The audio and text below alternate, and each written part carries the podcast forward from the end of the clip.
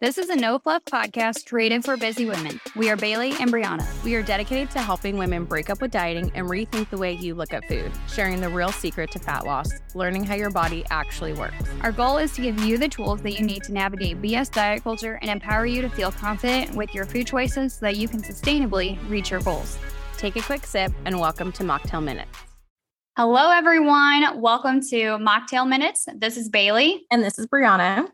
And every week, we're going to have a fun little drink to share with you guys. This week, I kept it pretty simple, but did it a little fun. So I just have water, a little splash of coconut water, and then some smashed blueberries. It doesn't look super pretty, but it tastes good. And I added some lime juice. So getting hydrated with that this morning. What are you having, Brianna? Again, I kept it super simple too. I just have the HEB brand unsweetened sparkling water. It's by far my favorite. Yes, I'm gonna have to try it when I come to visit you. Oh yeah, anything HEB brand is amazing. Yeah. HEB. and today we have two special guests coming on with us. They're going to answer some questions we've been wanting to know. And I think you guys are really going to love what they're sharing about because I know I already have so many questions on Instagram about it. So today we have Camila and Chris. Would you guys like to introduce yourselves? Yeah. Hey guys. We are the founders of Volley Tequila Seltzer. We're married I'm the chief financial officer and you know, we're a small company, so kind of do everything. Yeah. Awesome. And I'm Chris. I'm the CEO and we both wear a lot of hats. So we, we, we share a lot of the, the to dos. But yeah, we're based here in Charleston, South Carolina, and we've been working on Volley for, for almost three three years now. Oh wow. That's exciting.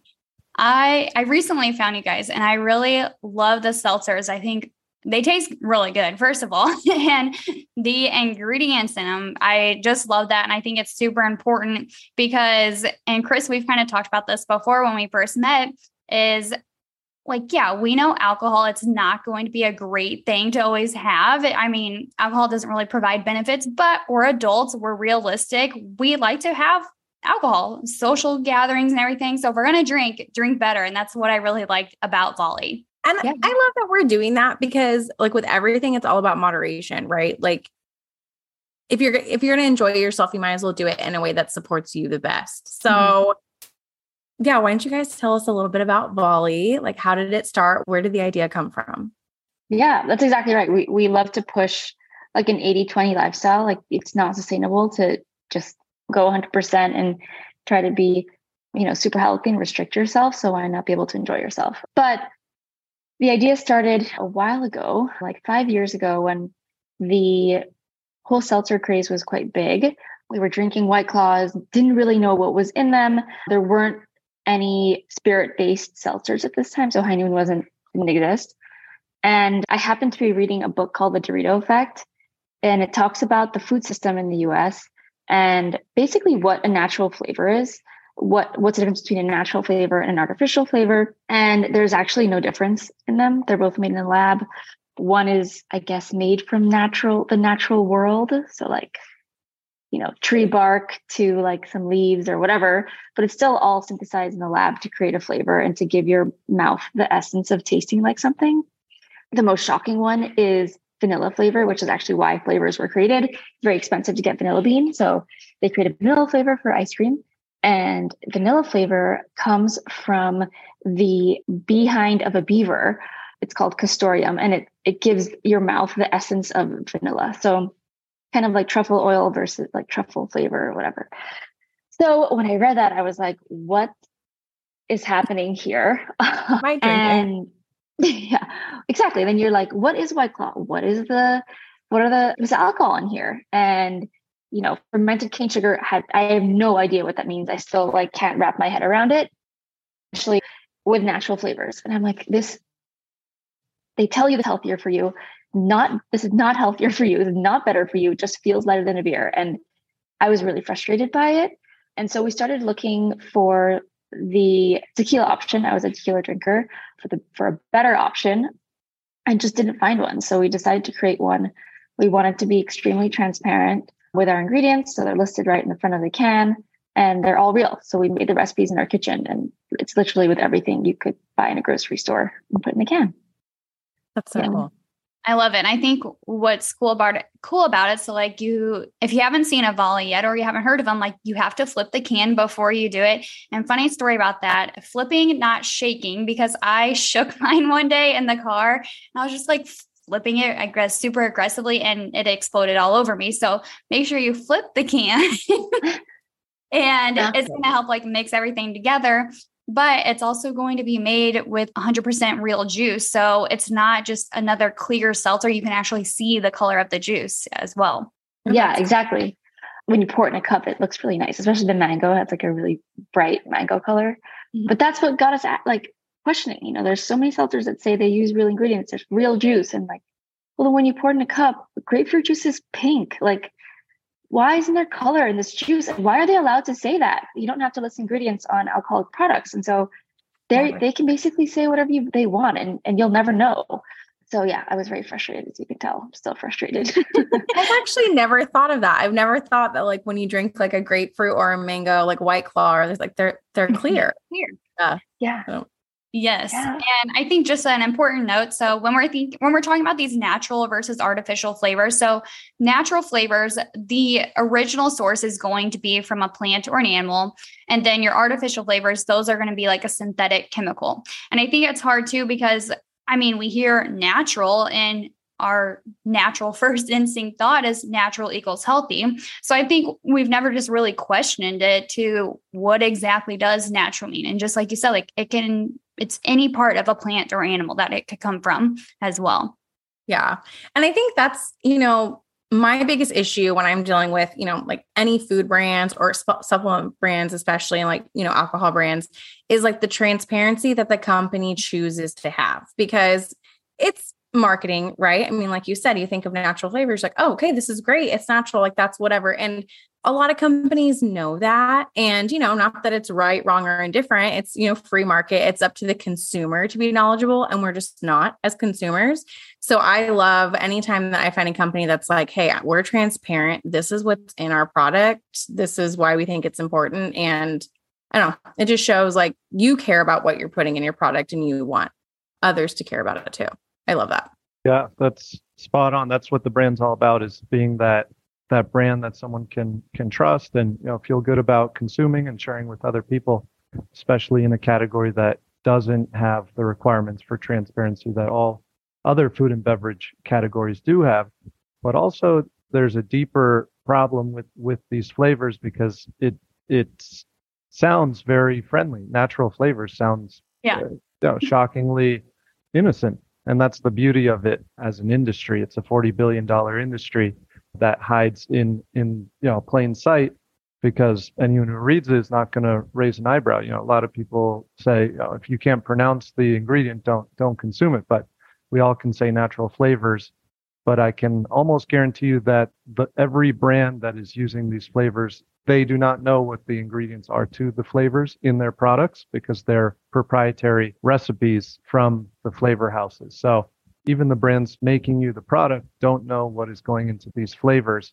And on top of that, you can have things called incidental ingredients in a given flavor, which you can put all different kinds of things. We've worked closely with flavor houses in the past, so we're well well versed on it all, but incidental ingredients can pretty much be anything. They're just put in at such a small amount that they're not tripping the wire on certain allergies or different callouts. Yeah, and it I think I've read somewhere too where some artificial flavors actually have fewer chemicals than natural flavors, which is super interesting as well with this all being said, like we were talking about the ingredients, that's different than Volley than what we would see in other seltzers. What else would you say makes Volley really unique as a company, as a product? What would you say? Yeah, so we also use a very high quality tequila. We use 100% agave tequila. Um, almost every other seltzer that is tequila based uses something called mixto tequila. And you can basically compare Jose Cuervo to a Don Julio. So Jose Cuervo We've all taken shots of it. Doesn't make you feel so great. It's called a mixto tequila because it's distilled from 49% other sugars. So tequila comes from the agave plant. It's agave juice that is distilled. When you use 100% agave tequila, which is what we use, it is distilled 100% from agave juice. The mixto tequila can add other sugars to it to help the distillation process. And typically those sugars are high fructose corn syrup. That's why you don't feel so great after drinking Don Jose Cuervo. And something else that they don't have to tell you, which is frustrating. So we use really good quality tequila. It's additive free. There's like no flavors in there. There are several tequilas that are high quality that also add flavors, which is another frustrating part of the industry. But yeah, we really try to be clean and be the cleanest option. And then we use organic juice, and that's that's it. Nothing's from concentrate. It's as if you squeezed a lime, froze it, and then defrosted it when you were ready to stick it in your product. So really where our juice comes from. Our ginger is from Peru. We find that the ginger in Peru is spicier and it has a brighter flavor versus Chinese ginger, which is where most of the ginger in the world comes from. Our limes and mangoes are from Mexico. And then our grapefruit is a ruby red from Texas. And and yeah, we're partnered with Leave No Trace, which is a nonprofit based out of Boulder, Colorado, which was super important initiative for me when we started the company. And we were living in New York City, and New York City can be pretty dirty. And there were so many cans everywhere. And it just, I was like, look, we're gonna be this product that's for active people and that like, you know, could be drinking out on the beach or in a park. And I really don't want to see our cans.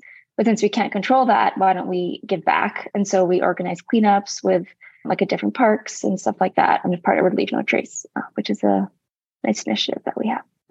Yeah, I think that's really cool. And I really like the volley community mm-hmm. because you've talked about being active and everything. It's it's like a really great wellness community to be a part of. Yeah, that's awesome. Uh, since we're kind of speaking of like, you know, the can and all that, what made you guys choose the aluminum cover? It's genius. Yes, so I love it. so we really wanted to be the cleanest seltzer on the market. Tequilas, people say tequila is the cleanest liquor you could drink. We use raw juice.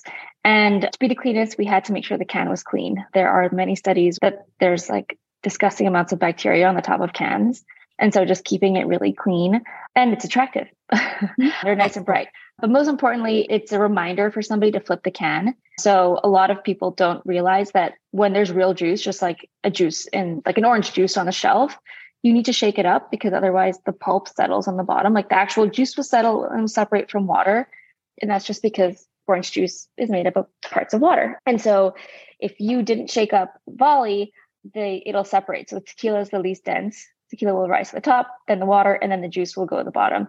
So you'll get a nice shot of tequila, which is fine if that's what you're into. But if you want to get the full flavor, the foil is a nice reminder to flip it over.